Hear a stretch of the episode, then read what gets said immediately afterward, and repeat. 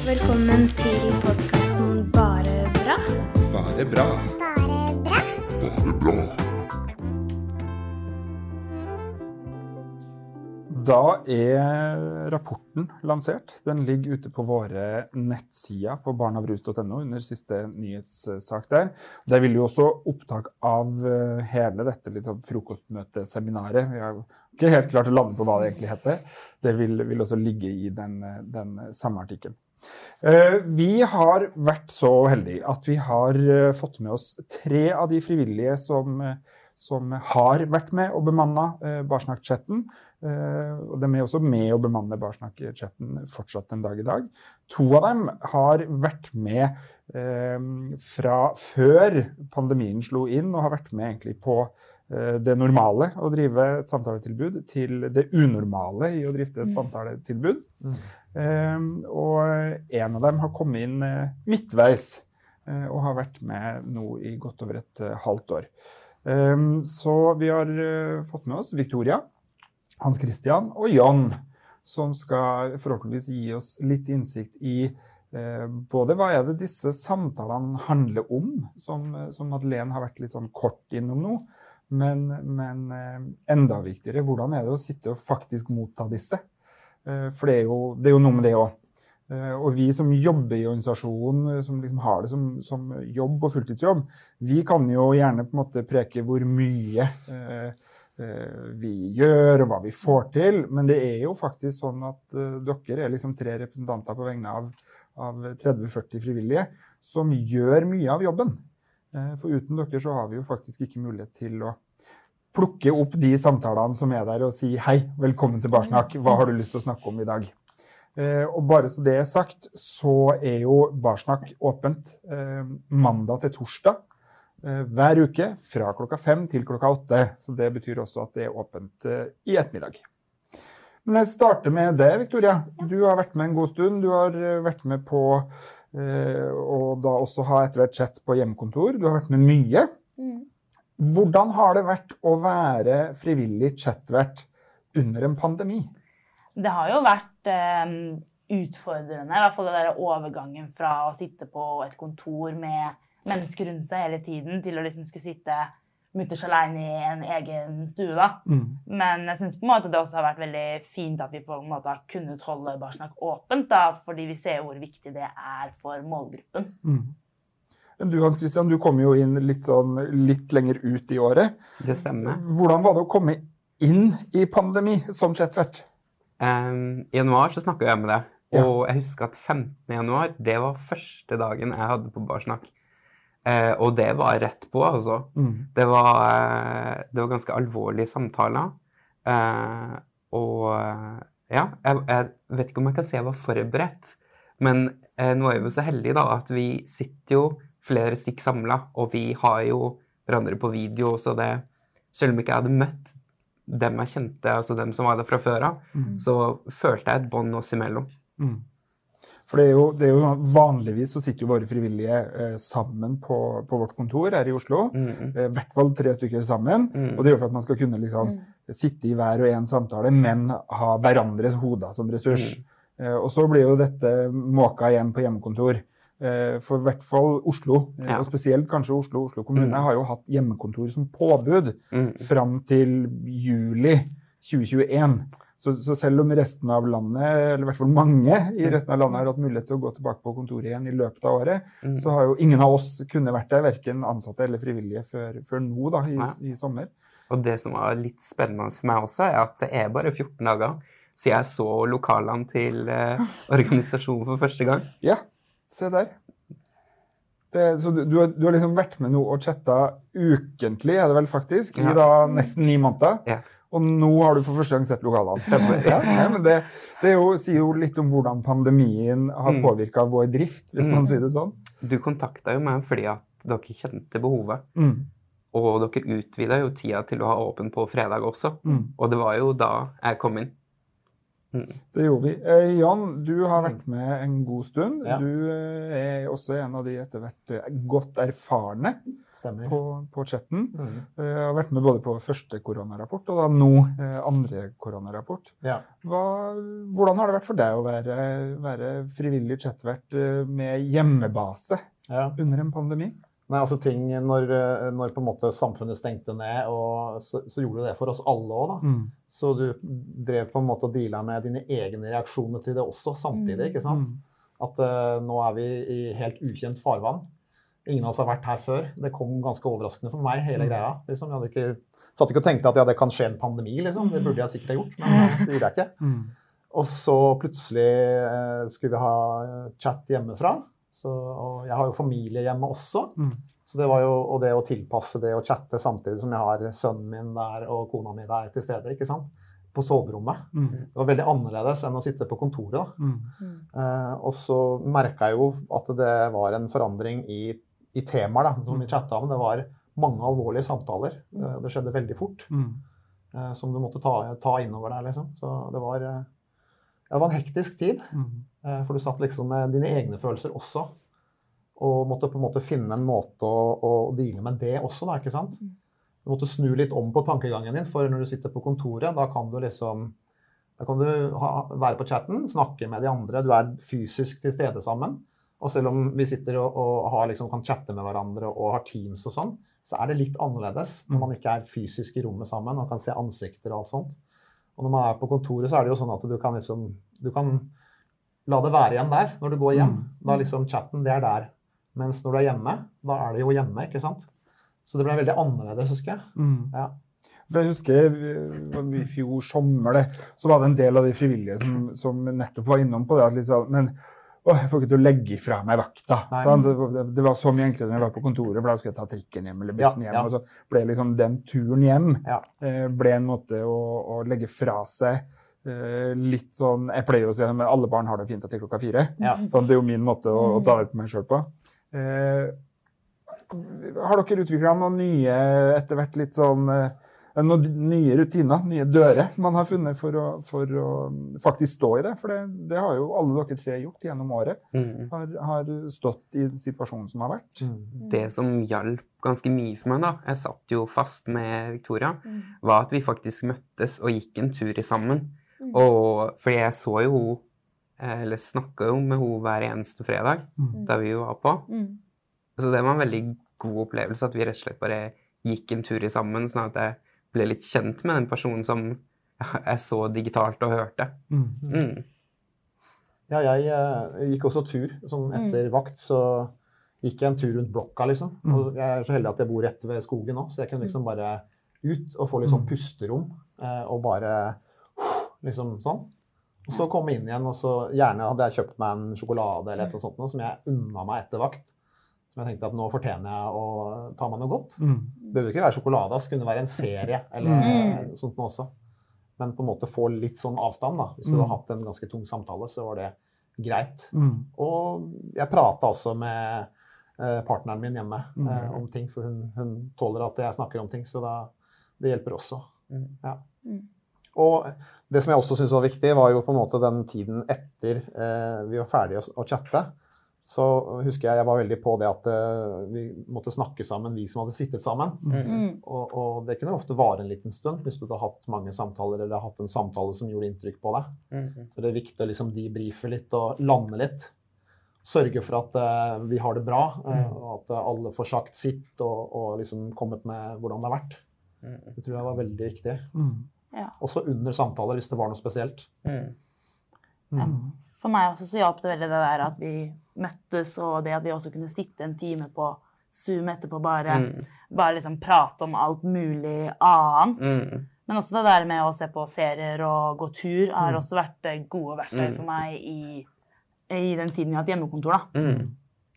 Og det er, jo, det er jo noen av de tingene dere nevner nå, vet jo jeg at det er også noen av de verktøyene som både dere og andre frivillige er eh, ofte ganske gode på å liksom foreslå som verktøy for barn og unge Mm. som man snakker med. Ja. Eh, så, så jeg tenker at det, det har jo en eller annen effekt. Altså det, det er et eller annet med å liksom gjøre det man sjøl anbefaler andre. da. Ja, men du var innom det, Jon, at det er, det er jo noen samtaler som, som setter seg mer. Mm. Eh, jeg opplever um, ofte når jeg forteller om barsnakk og, og legger frem noe av statistikken, så er det um, Jeg kan nesten forutse at de litt sånn voldsomme reaksjonene fra omverdenen det kommer på incest, eh, seksuelle overgrep og vold. Mm. Da er det sånn Å, dette er veldig alvorlig. Mm.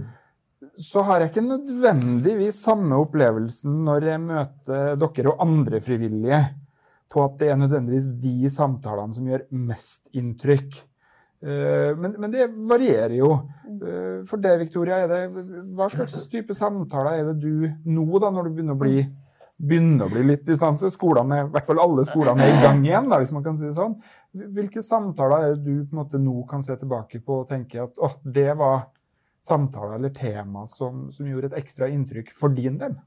Det er jo, For meg så er det nok det der at eh, barn og unge har sittet mye med eh, hjemmeskole med veldig mye rusa foreldre rundt seg. Mm. Og det at de ikke har liksom hatt det fristedet da, som skolen har vært for mange.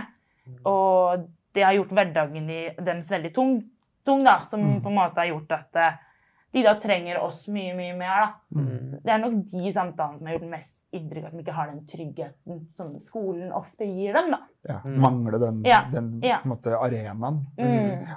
Men du Hans Christian, er det noen samtaletema eller samtaler som sitter igjen ekstra hos deg? Det jeg merka først, var jo at når vi åpner chatten klokka 17.00, så er de allerede klar. De, de holdt på å si er i kø. Vi tar imot samtaler eh, mer eller mindre øyeblikkelig.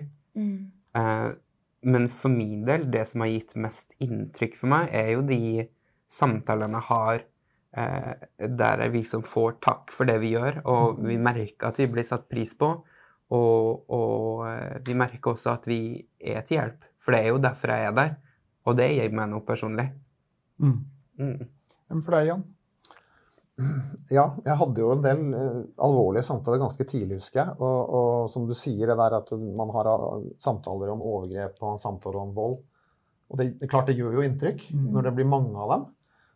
Men så var det liksom det der at det, det var så svart for mange. At det var liksom litt sånn uten håp. Og liksom veldig svart eh, et øyeblikk. Men så husker jeg også at jeg hadde samtaler i den perioden hvor du på en måte de, de fant liksom eh, pusterom for det. da. Mm. Jeg hadde en samtale med en ungdom som fortalte at eh, pappaen hadde begynt å drikke ved tolvtida eller noe, som bare fullere og fullere og fullere. Mm. Men så hadde hun liksom eh, funnet en måte at hun spilte Fifa på PlayStation. Mm. Eh, og så hata hun Liverpool, så hun liksom banka Liverpool 10-0 hver eneste gang. For å få ut aggresjonen. Jeg er jo Liverpool-fan, så jeg måtte være veldig stille akkurat da. Men, men jeg det liksom, de finner på en måte pusterom uansett da, på, på å få det ut. Og så husker jeg den samme ungdommen eh, De sa at eh, kan vi ikke gå en tur, så kan vi fortsette å chatte på turen. Så gjorde hun det. da, Tok med seg telefonen ut. Og så var jeg med på turen ut i skogen, på en måte. Mm. Mm. Så da, da fikk jeg liksom inntrykk at eh, dette her hjelper litt òg, ikke sant? Mm. Å komme med sånne forslag. At det er ikke bare svart, og det er ikke bare uten håp, men man finner utveier uansett. Mm. Det var litt godt. Mm. Det du er inne på der, det er um, noe som jeg uh, opplever at vi møtes ofte som en utfordring. Hvem er disse frivillige? Hva har de som utdanning? Uh, er de kapable til å sitte med dette? Um, og det du egentlig sier der om hun som da uh, grisebanker Liverpool, da, Ja. sant? Uh, er egentlig et litt sånn godt eksempel. fordi at det, det treffer jo noe Mm. hos oss som voksne frivillige som sitter der. At det er, uh, kan noen ganger være ganske sånn kraftig harde påstander om noe som kanskje betyr noe for meg personlig, hvor jeg tenker sånn Nei, du tar så feil. Hva, hva, hva kobler du inn da for å liksom puste og tenke eh, Å, så bra! Ja. For det, det, det, det krever jo noe av oss. Ja. Eh, og det er jo faktisk ikke et utdanning- eller kvalifikasjonskrav å være frivillig eh, på Barsnakk. Man er jo kursa og skolert gjennom oss. Men, men det er jo liksom ingen av dere som er psykiatere og vant til å sitte og motta all verdens samtaler. Det, hva er det du liksom eh, kobler inn i bakhodet som tenker ikke gå til angrep på hus som Grisebank FIFA, eller grisebanker Liverpool i Fifa?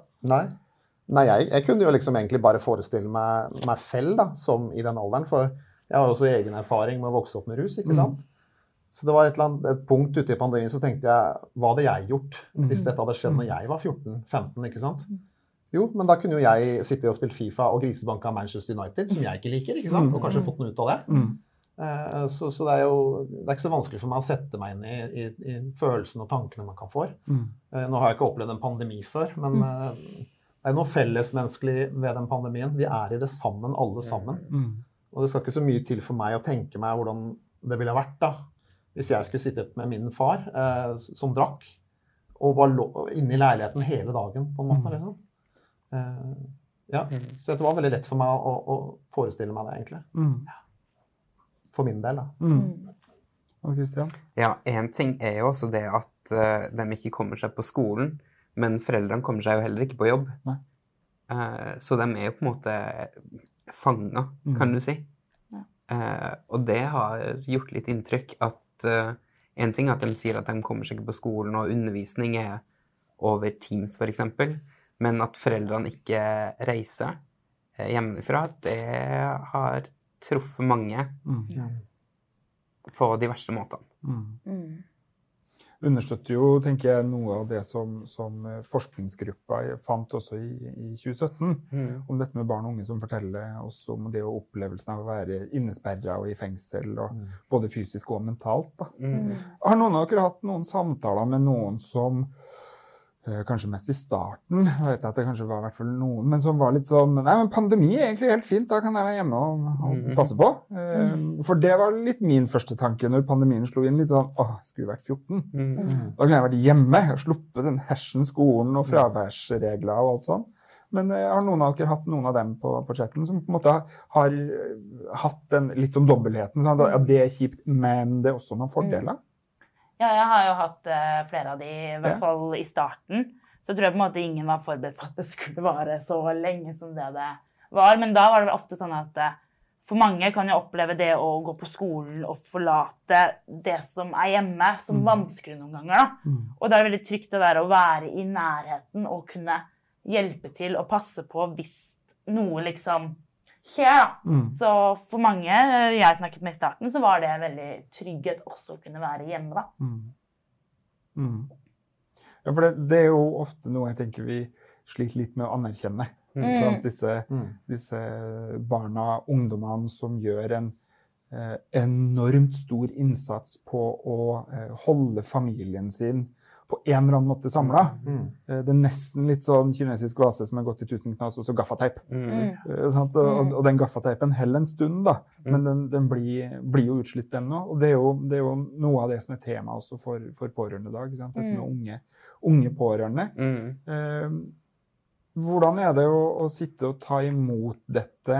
Eh, Klarer vi å, å liksom innimellom liksom ah, 'Så bra at du lagde middag', eller så, Mm. 'Så bra at du handla', eller Mm. eh, For det, det er jo ikke så mange andre som nødvendigvis er, Nei. har som oppgave, da, i Mm. skryt. Det som Victoria sa, eh, jeg som begynte litt senere, det er jo ikke den opplevelsen jeg hadde. Nei. Der var folk eh, veldig lei Mm. av å være hjemme. Mm. De ville ikke det, de ville bort, de ville på skolen. De, de fortalte om mobbing som var på skolen og sånt, men de ville heller eh, oppleve det Mm. enn å være hjemme. Mm. Mm. Mm. Jeg opplevde det som litt delt, ja, at det var Ja. både og. Mm. Eh, Nå kom jeg, kom jeg på en samtale jeg hadde akkurat nå, hvor vi snakket om Jeg snakka med en ungdom om mat. Det å lage Mm. mat. For hun lagde mat eh, til faren sin, da, ikke sant. Mm. Og så hadde vi en lang samtale om mat, og hva slags mat man kunne lage, og hvor, liksom, hvor Mm. gøy det var å lage mat også, da. Mm. Så at man ikke bare får det derre eh, fokuset på stakkars deg som må lage mat, liksom, men at det, Mm. Så bra jobb du gjør, liksom, som lager de mest fantastiske retter, og så, så, du stiller opp for faren din også, ikke sant? Mm. Og, og ja, sånne ting. Det husker jeg det liksom Jeg hadde en sånn liksom god følelse etterpå også, Mm. samtidig som selvfølgelig man kan jo fokusere på at det er svart, og det er man er hjemme og fanga sammen, men Mm. det er viktig å finne de lysglimtene Mm. av håp altså innimellom Mm. der, for de fins også, ikke sant? Mm. Så ja. Det var liksom det som dukka opp i hodet mitt nå. Mm. Ja. Hva, hva er det, eh, for dette vet jeg at det er liksom folk som ser på, og, og som ofte også spør oss. Hva, hva er det som gjør, hva, hva forteller disse barna og ungdommene til dere? Eh, når man kommer til et punkt hvor man sier ja, eh, har du noen å snakke med om dette? Fins det en voksen du stoler på? Altså, jeg har jo sittet på chatten i løpet av Mm. ganske mange ganger i løpet av ti år. Eh, og, så, og noen ganger så er det jo litt sånn Vet du at det finnes barnevern? Sånn, vi kan ringe for deg, men da må vi ha personopplysninger. Um, Og det store liksom, sånn, eh, spørsmålet som hele Hjelpe-Norge leter etter eh, Hvorfor sier ikke disse barna ifra om hvor jævlig de har det? Mm. Hva er det barn og unge forteller dere eh, som gir oss en kunnskap om hvorfor de ikke forteller dette til en voksen? Mm. Eller hva er de redd for at skal skje hvis noen får vite? Jeg tror på en måte mye handler om dette her med at foreldrene er jo det kjæreste barna har, da, og at de ikke vil bli revet bort ifra foreldrene. da. Så hvis jeg sier ja, har du noen du snakker med, nei, det, da kommer f.eks. barnevernet og tar meg ut av familien. Det er liksom det man ofte hører. og så... Så det er i hvert fall min erfaring, da. Mm. Ja, øh, jeg har også opplevd det, men jeg har også opplevd at mange får høre av foreldrene at hvis du sier Mm. noe, så skjer dette, og så skjer dette, liksom. Sånn. Mm. Så mm. Men opp, opplever, vi, altså opplever du da at det, eh, det vi får gjenfortalt da, fra en Mhm. ungdom at foreldre har sagt, stemmer det foreldre sier? Skjer det det som foreldrene påstår? Nei, jeg prøver å ha fokus på at det er ikke nødvendigvis det som kommer til å skje. Nei, for det er jo ofte et litt sånn ytterkantbilde. sånn- Ja, litt trusselgreier, liksom. Mm. ikke sant? Og, og noen ganger så hører du jo på hva de sier, at det, det er litt sånn Mm. Dette kommer ikke til å skje. Dette er ikke realistisk, på en måte. liksom. Det er sånn Mm. eh, Barnevernet er ikke ondskapen selv, på en måte, og da kommer du til å få det jævlig og bli revet vekk fra alle du kjenner. og Mm. Det er veldig sånn skremselsbilde. da. Mm. Så prøver prøver jeg å, å nyansere det litt grann når jeg snakker med dem. Mm. Mm. Ja. Eh, og så er det jo det at man eh, Man er jo glad i foreldra sine, Mm. åkke som. Mm. Og det er uansett. Jeg husker jeg hadde også en, en samtale som handla om vold. Og da var det mye fokus på egentlig hvor eh, bra den forelderen var òg, da. Mm. I tillegg, ikke sant. Mm. Altså du får utlevert én mamma og én pappa. Mm. Og den, det båndet man har med de, det er ganske sterkt, altså. Mm. Mm. Um, uansett hva som Mm. skjer, uansett at vi kan tenke at dette er så jævlig at du må bare komme deg vekk. Mm. Men det er foreldra dine det er snakk om. Mm. Mm. Det er ikke bare å komme seg vekk, på en måte. Mm. Jeg har jo også noen tanker om det. Um, det er jo en trygghet. Mm. Det er jo noe de kjenner. Det, det er mange som heller vil uh, være i det de kjenner, og de rutinene der, uh, som Ja, det er forferdelig, men det er en rutine som ikke blir rokka ved. Mm. Å bli henta, bli tatt ut i det ukjente, kan være mye skumlere enn at en vet at plutselig så slår mamma eller pappa. Mm. Um, det er det veldig mange som er redd for. Mm. At, rett og slett at det er uvisst. Eh, og at jeg skal si at uh, barnevernstjenesten er ikke det skumleste ordet som fins. Eh, og av og til så føler jeg at jeg må liksom forberede dem på at nå kommer det noe som Mm. høres skummelt ut og dramatisk ut. Eh, ja. Mm. Jeg snakka jo med, med Madeleine på, på eh, forhånd før i dag. Mm. om litt sånn, ja, For jeg har jo heller ikke fått lest rapporten ennå. Litt sånn, hva er hovedtrekkene? Og, og da nevnte Madeleine en ting som jeg syns er, er litt sånn høre litt fra dere om det er noe dere kjenner igjen eh, i situasjonen vi er i dag. da, Mm. Når, når ting begynner å på en eller annen måte komme tilbake til et eller annet. Mm. Eh, unntaket er den nye normalen. Mm. Altså at den unntakstilstandsopplevelsen som det var Det var veldig tydelig unntak helt i starten Mm. eh, for alle. Og så har også min opplevelse i- ellers i organisasjonen at, at unntakstilstanden etter hvert er blitt normalen. Mm. Mm. Eh, hva tenker dere om det? Er, liksom, er, vi, er vi så gode på å tilpasse oss, både voksne og barn og unge, at, at, vi, at det har vart såpass lenge at unntaket er blitt på en måte ny normalen? Jeg tenker jo at uh, mange av disse barna som vokser opp på den måten her, da, med mye rus hjemme og sånn, de er utrolig gode på å tilpasse seg foreldrene sine Mm. òg. ikke sant? Så de har den derre det der blikket at man tilpasser seg veldig lett. Så, så jeg tror at de er, de er veldig gode på det òg. Mm. Det kan jeg jo kjenne igjen med meg selv òg når jeg vokste opp. At jeg var veldig tuna inn på de voksne rundt meg. Hva skjer nå? ikke sant? Mm. Eh, at det er noe de er veldig gode på. Så det kan, kan godt være det, altså. Mm. Mm. Og så er det jo det at jo flere ganger vi hører noe, jo vanligere føles det. Mm. Sjøl om det Ja, tenker jeg. Så det du snakker om at det er den nye normalen, er nok mest sannsynlig for at vi har hørt det mye oftere og mange flere ganger nå enn vi har gjort tidligere. Mm. Mm. Mm. tenker jeg på en måte at de har på en måte måttet siden, siden pandemien har vart så lenge, da, så har man på en måte måttet gjøre de eh, omstillingene i hverdagen sin for å få det til å gå rundt, og for å Mm. på en måte Mm. passe så mye som mulig på seg selv. da. Mm. Ja, og noen deler av landet, altså store deler av Østlandet, Mm. eh, noen deler av Sørlandet og Vestlandet, Mm. eh, har jo barn i skolealder, eh, og for så vidt barnehage, men spesielt skolealder, har jo, har jo faktisk hatt en litt sånn unntakstilstand rundt skolen Mm. eh, fram til sommerferien. Ja. Mm. Man prøvde å åpne opp rett før, men, men da var det mye karantene og smitteutbrudd. Mm. Og, Ja. Mm. så så det, er jo, det er jo barn og unge som har eh, opplevd unntak og pandemi fra, fra mars 2020 til, til og med juni 2021. Ja. Mm. Da er det kanskje ikke så rart at man tilpasser seg, da. Mm. Eh, noen av våre frivillige, eh, for våre frivillige er jo mennesker, eh, vi er jo mennesker hele gjengen, syns at det er litt skummelt å skulle begynne på kontoret igjen. Mm. Og da tenker jeg sånn, unntak er den nye normalen. Ja. At det å skulle begynne å åpne igjen, det, det er nesten skummelt. Mm. Eh, og det er moment på ja, når er det normalt, og så er det liksom, men hva er normalt? Mm. Mm. hva tenker dere om det? Hvordan blir det å, å skulle gå tilbake til en eh, normal tilværelse med, med ja, sitte tre stykker sammen og drøfte samtaler på nytt, eh, åpent, og Mm. etter en sånn pandemi hvor man har sittet også isolert hver for seg? da? Mm. Jeg har rukket å ha noen vakter nå på kontoret etter Mm. vi åpnet igjen. Og det var jo liksom liksom Hvor skal jeg gå nå? Liksom, Mm. når man kommer inn der første gangen. Og, og nå skal man liksom forholde seg til noen igjen. Fordi man har jo på en måte kunnet Hvis det har vært rolig, sånn, så har man liksom kunnet gjort litt andre ting på hjemmekontoret. Mm. Men jeg syns det har vært veldig fint, og det er mye tryggere å sitte i de tunge samtalene når man sitter på et kontor og har Mm. de andre frivillige rundt seg. da. Mm. Litt lettere å si Hei, nå sitter jeg i denne samtalen, liksom. Mm. For meg var det jo ganske spennende, som ikke hadde, som ikke hadde vært der før. Så jeg gleder meg jo da veldig mye. Mm. Sjøl om jeg nå eh, har flytta ut til Oslo og tar tog inn, så, eh, som kanskje noen ser på som et tiltak, Mm. eh, syns det er spennende. Mm. Å gjette på hvilken plass av dem som eh, dere som sitter her fast, er, etter det inntrykket det har eh, med samtale digitalt. Mm. Det syns jeg var gøy. Mm. Ja, jeg, jeg gleder meg. Jeg har jo ikke sittet på kontoret ennå, men jeg gleder meg skikkelig til det. fordi at det, det er bare det, liksom, bare det å komme til dere da, og så ta den praten med Madeleine før chatten.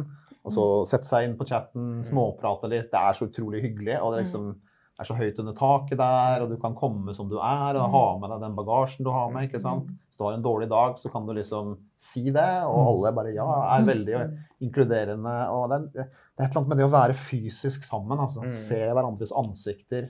Eh, Det har jeg savna skikkelig. Mm. Jeg kjente jo at jeg ble ganske lei digitalt Mm. eh, mot slutten der. Ja, For det, det er jo en annen måte å forberede seg på Ja, til vakt, tenker jeg. Det er det, altså. Eh, Når man gjør det alene i egen stue. Og, Mm. og jeg tror mange av oss har kjent på det at det, Mm. det er rart å, å dra samtalene inn hjem. Ja, Mm. Mm. Det, det er et eller annet med det, og det er noe med å kunne sitte fysisk sammen. ja Mm. det blir bra. Eh, Madeleine var innom det i, i litt av disse eh, hovedtrekkene fra rapporten. Nevnte dette med endra drikkemønster. Mm. For noen så er det jo kjempeoverraskende når vi begynner å snakke om alkohol. Mm. Fordi at man tenker automatisk nei, men rus og rusbruk Mm. ja, det er bare illegale rusmidler. Ja. Eh, Det vi har mest av, er jo definitivt alkohol. Mm. Eh, Sånn at hvis noen lurer på det der ute, Mm. så er det alkohol som er det store problemet. Ja. Så vi har liksom slått fast det også i dag. Ser dere noe til det nå? At det er, at det er eh, noe ting som eh, kanskje starta som litt sånn greier i pandemien, men som nå eh, familier har funnet en ny måte å leve sammen på, ting har endra seg. eh, rundt dette med f.eks. drikkemønster, da. Det jeg tenker med det, er jo at det er litt spennende, fordi det er jo en avhengighet. Mm. Og nå når folk skal tilbake på jobb, Mm. eh, foreldre, så ser jeg for meg at det kan bli temperamentfullt hjemme. Eh, det er en endring for de voksne som skal Mm. være trygg, som nå står opp. Og til lunsj så kan de ikke ta seg den, det glasset vin Mm. som de ofte starter dagen med. Mm. Eh, jeg tror vi kommer til å legge merke til det, og det kommer til å være en stor endring for hele familien Mm. å kjenne på det. Mm. Ja, for det er jo, Madeleine nevnte det glasset med, med vin, og jeg har Mm. vært litt sånn opptatt av det, fordi at jeg synes det, det kom så litt sånn overraskende på her eh, rundt juletider. Mm. Eh, At det kom flere samtaler som var litt sånn De drikker ikke nødvendigvis mer, men det har flytta seg fra fredag-lørdag til Mm. lunsjen på onsdag, lunsjen på torsdag, og Mm. så på fredag og så på lørdag. Mm. Eh, Er det noe vi fortsatt opplever? Jeg opplevde at det var mer i den verste nedstengingsperioden enn det det er nå. Eh, og ut ifra det de andre frivillige også forteller på vakt, så Mm. virker det som det har vært eh, verre når det var den nedstengingsperioden. Mm. Det var min erfaring. Mm. Er det mer håp å, å lete etter? ser, ser vi det på, på de ungdommene som har vært inne i det siste halvåret nå, da, når ting har begynt å endre seg? Er det mer framtidstro og håp enn en det har vært på, på et års tid? De har vel flere spørsmål, egentlig, om Ja. hva som skjer nå. Det er jo utrygt, fordi det er jo blitt den nye normalen, og Mm. de tilpasser seg jo. Eh, så det føles like utrygt som at foreldrene begynte å drikke flere ganger. Liksom. Mm. Ja, så jeg, mm, altså jeg har vært litt bekymra for noen av de barna jeg har snakka med også. fordi I og med at man har tråkka over noen grenser og sånn under pandemien, Mm. Så tenker jeg at det er jo ting som man må leve med etterpå også. ikke sant? Hvis du snakker om vold og overgrep og sånne ting. Så jeg, jeg tenker man kan jo ha et økt fokus på det der at viktig å søke Mm. hjelp da, Mm. og behandle de tingene du har vært igjennom nå. Mm. Og jeg, og, og jeg har opplevd at det også er At det går, da. At man kan liksom nevne OK, men her sender jeg sender deg bare en link til alarmtelefonen. Jeg. Mm. jeg mener ikke at du skal ringe akkurat nå, men Mm. da har du fått den. Mm. Da vet du at dit kan du ringe og snakke med folk anonymt, og du kan Mm. liksom diskutere ting. Og da har jeg opplevd at det er lydhørighet for det også. At Mm. OK, ja, takk skal du ha, liksom. Mm. Jeg, jeg buser ikke inn med barnevernet, du må gå rett til barnevernet, ikke sant. Mm. For da mister jeg de ofte. Men at du kan liksom, liksom snike inn noen uh, spirer av håp her og der, og disse kan du snakke med, og disse kan du snakke Mm. med. Mm. Du kan alltid komme til oss, ikke sant. Mm. Det er viktig også. for jeg, jeg har vært litt bekymra òg, tenker jeg, når barn og unge har vært gjennom så mye. Mm. Det kommer jo en rapport hvor det står at eh, flesteparten av barn og unge har hatt det bra, Mm. bortsett fra en liten gruppe som ikke har hatt det bra. Mm. Og de har jo vi snakka med. Og jeg tenker det har kommet litt for lite fram Mm. Eh, hvordan de har hatt det. Mm. Og det er, det er fint at mange har hatt det bra, altså jeg unner alle det. Mm. Mm. Men jeg unner også de som har vært gjennom ganske fæle ting, å få hjelp. altså. Mm. Hvor viktig det må komme sterkere fram. Mm. Og det er jo litt, det er derfor vi sitter her nå også, da, for ja. å tydeliggjøre og gi de et ansikt. Mm. Det- Vi, vi har jo noen sånn call to action-punkt i, i vår rapport, litt sånn anbefaling videre.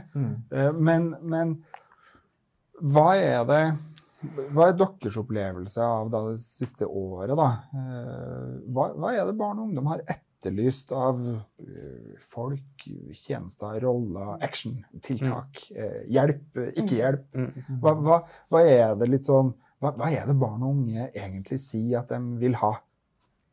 Eh, For de samtalene jeg har hatt, så går det veldig mye at eh, helsesykepleier har blitt flyttet til andre koronaviktige oppgaver i Ja. mange kommuner, som har gjort at eh, de ikke har hatt folk å prate med. Som på en måte har vært de personene som kanskje har vært trygge. At det er ofte tryggere å gå til en helsesykepleier enn en psykolog, f.eks. da. Ja. Mm. De vet heller ikke hvem de skal snakke med, som regel. Nei.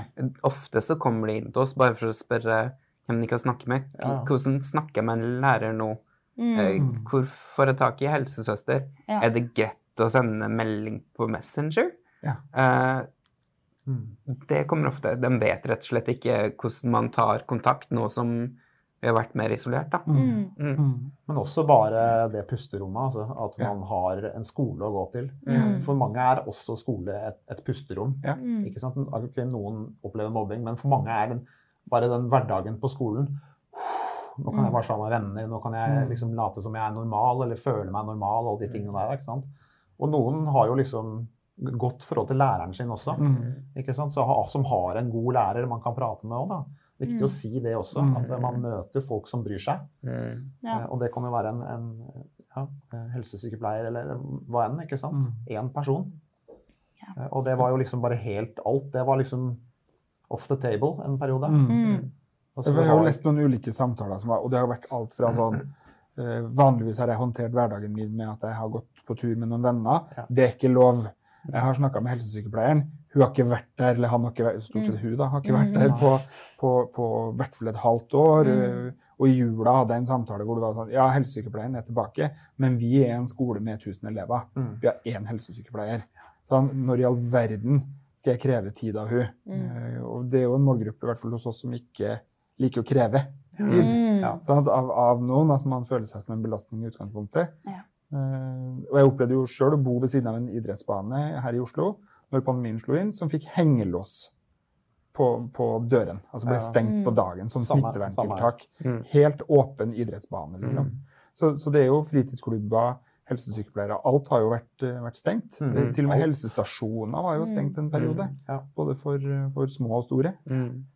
Men når, når vi snakker med barn og unge, er det, er det, er det noen voksne de har på en måte eh, mer tillit til, eller som de skulle ønske at og kun, Hvis den bare hadde sagt sånn og sånn Mm.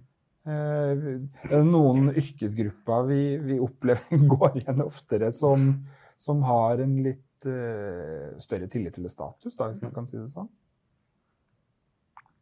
Enn andre?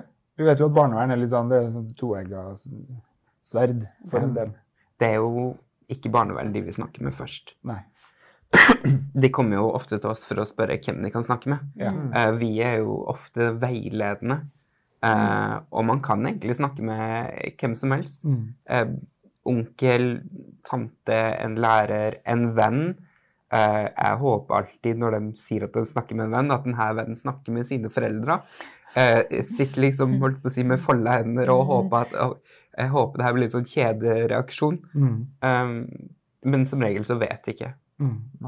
Det er veldig varierende. Det er liksom, noen har noen å snakke med, mens andre har ingen. Mm. Og, og, og de vil jo på en måte, når de kommer til oss, da, så tenker jeg at vi har en utrolig viktig jobb, men kanskje vi kan være den første personen som de Mm. åpner. Det har jeg opplevd mange ganger nå Mm. gjennom pandemien, at jeg på en måte har vært den første denne personen har fortalt ting til. Mm. Og da tenker jeg jo at da mm, tenker jeg OK, men kanskje dette er en, en start. ikke sant?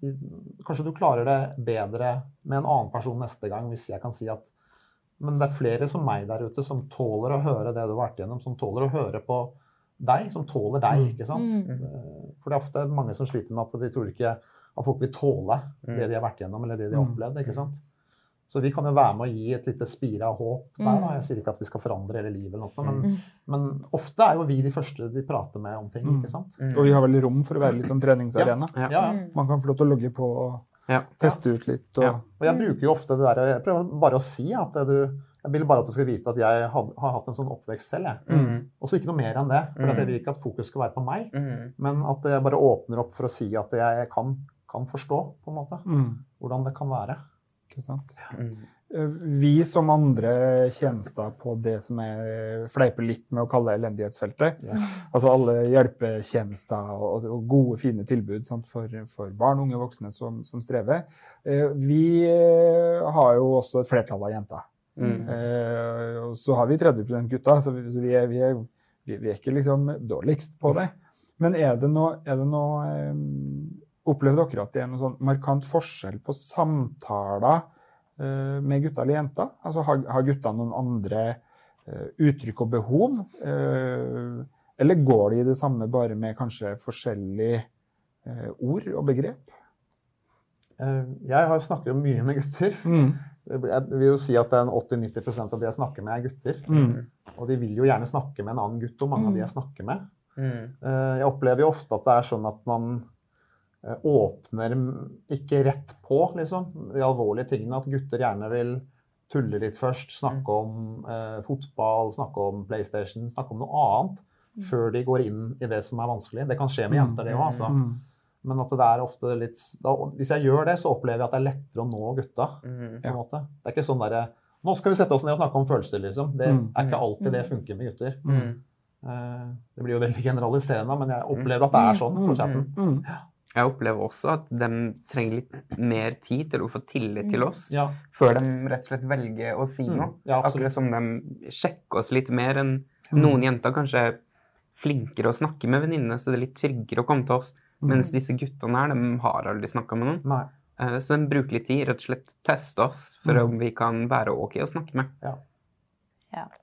Jeg opplever også at noen gutter er veldig sånn Dette er problemet, dette trenger jeg Ja, hjelp ja, med, ja. hvordan skal jeg løse dette? Mm. det er litt mer sånn Ja. handlings... Ja. Ja, Gi, gi meg tiltakene. ja, ja bare fortell meg hva jeg skal gjøre nå, liksom. Ja, ja. Eh, så er det jo selvfølgelig noen gutter som helst vil snakke med andre gutter, og det er jo veldig fint at vi på en måte har hatt sånn som deg, Hans Christian, som har jobbet såpass jevnlig gjennom, Mm. gjennom pandemien, da. Mm. Så Ja, det er litt forskjell det der. Noen kan liksom bare Du ser de skriver, skriver, skriver, skriver, Mm. og så kommer det en lang remse med en gang. Mm. Ja. Mens andre kan du liksom snakke en og en halv time med før det kommer det de vil snakke om. Da, ikke sant? Ja. Det, er, det er litt sånn variasjon der. ja, veldig varierende. Ja. Og personlig syns jo jeg det er mest frustrerende med der de bruker litt lang tid. Ikke fordi at eh, de bruker lang tid, men fordi at jeg stenger klokka åtte. Ja. Ja. Og når de da kommer halv åtte og Mm. endelig åpner seg, etter jeg kanskje har snakka med dem i to og en halv time, Mm. så for meg er det frustrerende. Mm. Eh, og gjør litt vondt, for at jeg vet at nå har jeg bare en halvtime igjen. og Hvor mye kan jeg gjøre, bortsett fra å si eh, velkommen tilbake? Mm. Og bare krysse fingrene for at de kommer tilbake, da. Mm. For, for det tror jeg kan noen ganger tror jeg, sånn profesjonell hjelpetjeneste faktisk kan glemme det. Mm. At også de frivillige eh, tilbudene, Mm. alle chattetilbud og, og, og telefoner, og, altså de fleste, majoriteten, da, bortsett fra liksom noen av de to-tre aller største som har døgnåpen, Mm. alle andre har en åpning og en stengetid. Mm. Og vi stenger når vi stenger. Ja, ja. Mm. Eh, og det, det vet jeg jo at jobbes kontinuerlig med. Liksom, du må stenge, du må avslutte. Ja. Uh, for det er jo også ubehagelig for oss som hjelpere Mm. å skulle avslutte uten å avvise. Det Mm. er klart det. Uh, det kommer selvmordstanker klokka kvart på åtte, liksom. Ikke Mm. sant? Og det skjer jo. Mm. Mm. Absolutt. Og da må du jo deale med det også, da. ikke sant? At, eh, ja. Mm. Men da sitter du jo og, og kanskje igjen med litt sånn uggen følelse på vakta. Mm. Hvis du har fått den, og, og må avbryte, liksom, så tenker du på hva skjer med denne ungdommen etterpå. Mm. Men da er det jo dobbelt viktig da, å snakke sammen etterpå. Mm. Mm. Og vi, har jo held, er jo så heldige at hvis vi har hatt en veldig eh, tung samtale, så kan vi ta en prat med Madeleine Mm. dagen etterpå også. ikke sant? Mm. Hvis, Mm. Noen ganger så sitter det litt igjen. Mm. Og Da er det viktig å gjøre det også. Så jeg benytter meg ofte av det. Mm. Og det med Madeleine er jo at hun er veldig flink å si at uh, sånn er det. Mm. Da slutter vi. Ja. uh, det kan du ikke gjøre. Eh, og egentlig så er det litt greit å få den bekreftelsen at Mm. sånn er det bare. Ja, ja. Mm. Jeg Også, tror, ja. jeg tror jo mange av vi som jobber frivillig på Barsnakk, er veldig sånn vi vil jo så gjerne hjelpe disse som tar kontakt, Ja, og vi vil jo så gjerne, og da For nei, jeg vil ikke avslutte med deg nå, liksom. Så jeg tror på en måte det også er veldig det der hjelperbehovet vårt, da, som på en måte kicker inn og vi liksom eh, Fem minutter til det stenger, og liksom Ja. Det er nå vi kommer fram Vi til noe, da. Vi advarer de på forhånd for Ja. å liksom ikke få en så bra avslutning. Mm. Eh, men det at alarmtelefonen finnes, Mm. som er åpent etter vi har stengt, Mm. det har jeg brukt med Altså, jeg har brukt de mye. ja. Mm. Veldig mye. Og det føles jo- litt betryggende å kunne gi de videre, på en måte. Ja, Allerede øvd seg på å snakke med meg, da. Mm. Så har jo mange av oss uh, vokst opp i dette. Mm. Sånn, så vi vet jo noe om at vi går jo ikke i tusen knas. Mm. Selv om uh, skolen er ferdig klokka to, Mm. eh, helsesøster, som det i hvert fall het eh, en gang i tida, eh, kanskje har bare tid mellom kvart over tolv og kvart over to hver tirsdag. Altså, Mm. det, det er utrolig hvordan eh, mange av disse barna og disse ungdommene eh, har noen helt fantastiske ressurser i seg sjøl til å Mm. klare å overleve fra dag til dag. Ja, ja. For, for det er jo det for mange. Ja. Så handler det jo om ren overlevelse. Ja. Mm. Eh, Det er mulig for oss å grave oss mer ned i elendigheten. Det skal vi ikke gjøre. Eh, Man kan lese mer om både helt konkrete caser og sitater i rapporten. Der er det jo også samla inn en del fra nettverk og organisasjon. Men når man sitter da, som chatvert, så har man sittet eh, en dag i romjula. Da sitter vi seks timer i strekk. Ja. Jeg har i hvert fall sittet en del sammen med ulike av dere i romjula. Jeg kan kjenne at jeg kan bli sliten etter mm. noen vakter da. Mm. Hvorfor er det verdt det? Å sitte og ta imot disse samtalene? Hva, hva, gir, det, hva gir det deg? Jeg syns jo det derre å være den første personen folk snakker med, og det derre De trenger å snakke om ting helt anonymt. Mm. Så det å kunne være den trygge voksne har vært veldig fint for meg. Da. Jeg har jo ikke egenerfaring eh, som barn av, så for meg har det liksom vært veldig lærerikt og veldig sånn Hvordan kan jeg møte barn av i sånne samtaler? Men jeg føler liksom at eh, bare det at det er en trygg voksen der som vil høre på det de har å si, her er liksom det der å bare Takk for at du ville høre på meg. Dette har hjulpet meg masse. Nå slipper jeg å gå rundt alene med alle disse tankene. Mm. Som, det er liksom det som gir meg noe som frivillig, da. Mm. og innenfor yrket du har valgt det, Mm. så tror jeg at det har vært en skikkelig ressurs for deg når du begynner Mm. Eh, i jobb. Mm. At det, du kanskje blir lettere for deg å ta imot. Ja. Mm. Eh, for meg da, så er jo det her eh, et tilbud som ikke fantes for meg. Mm. Eh, og jeg vil gjerne være den som jeg sjøl mangla Mm. når jeg var ung. Så det gir meg veldig mye å tenke at OK, det, nå kan jeg hjelpe noen på en måte som Mm. ikke jeg sjøl kunne få hjelp på. Mm. Det, det gir meg veldig mye. Mm. Ja, akkurat sånn er det for meg også. Mm. Og jeg liksom Jeg tenker jeg kan gi de det jeg ikke fikk, Mm. når jeg sitter og snakker med de. Og jeg får så lett kontakt med hvordan det var. Jeg husker Mm. jo godt hvordan det var for meg. Og det er så likt ennå. Selv om Mm. jeg er jo godt oppe i åra. Men Mm. altså, følelsene de er, er ikke godt oppe i åra. Mm. De er akkurat det samme. Og jeg Mm. kjenner det igjen i mange av de jeg prater med. Og det gir meg så utrolig mye å kunne være en sånn trygg voksenperson for, for Mm. de. Og, at de kan møte en person som kan forstå følelsene deres, som kan Mm. tåle det de står i, Mm. og som kan gjøre at de kanskje føler seg det lille hakket mindre alene i verden. ikke Mm. sant? Mm. Det er så godt. Mm. For både dem, håper jeg, og meg. Mm. Og, og det er jo eh, Jeg er veldig fan av den der jo, men det å være frivillig i en hvilken som helst organisasjon altså det, Du gir noe av deg sjøl Mm. For å kunne kjenne litt på at det var litt digg for egen del. Ja. Sånn? Sant? Men det er jo ikke bare fordi at du liksom skal ha en eller annen inngangsnøkkel til et eller annet etterliv, tenker jeg. Det, det, du, skal liksom, du skal jo leve her og nå. Ja, ja. Eh, Så jeg, jeg tenker i hvert fall at vi Og vi prøver i hvert fall litt sånn ah, Så bra! Ja, bra jobba! Og så vet vi at det ikke alltid går helt inn til alle. Sånn? Men det, det, det er noe med å liksom uh, få skryt, da. Mm. Eh, For det er noe med å faktisk orke å bruke noen timer hver uke, eh, Mm. og i hvert fall ganske jevnlig, Mm. på å ta imot eh, ganske tøffe samtaler Mm. om tema som vi i utgangspunktet ikke vil at barn og unge skal, skal oppleve. Mm. Så må jeg bare si at en liksom ser eh, sånne som Victoria, som ikke har egen erfaring, og som klarer å sitte i det, og sånn, det, det fyller meg med håp. Altså, for det, da blir jeg veldig, veldig glad. Ja, jeg bare hyller det litt også. Mm. Det er, For det er kanskje noen ganger lettere for oss som har den egenerfaringen. ikke sant? Mm. Men så fantastisk da, at du vil, vil liksom hjelpe på Mm. den måten der. Det syns jeg er fantastisk. Jeg ser er jo for meg oss står i det. Ja. Mm. Ja, jeg ser jo også for meg at det var kanskje en større overraskelse for henne enn det var for meg med de samtalene som kom inn første gang kanskje hun kom på. At hun hadde muligens et større behov for å ha liksom trygge samtaler med oss etterpå, enn jeg som sjøl har bearbeida det her, Mm. eh, etter mine egne erfaringer. Mm. Det har nok noen bonuser å ha den erfaringskompetansen. Mm. Og så kan det heldigvis Nå har jo du etter hvert ganske mye erfaringskompetanse Mm. med å sitte på chatten, Ja. så det, det er det jo ingen tvil om. Og så er det veldig fint å kunne sitte med folk som har egen erfaring, og Ja. som på en måte er såpass åpne med meg. Da. Det har hjulpet veldig mye, det der.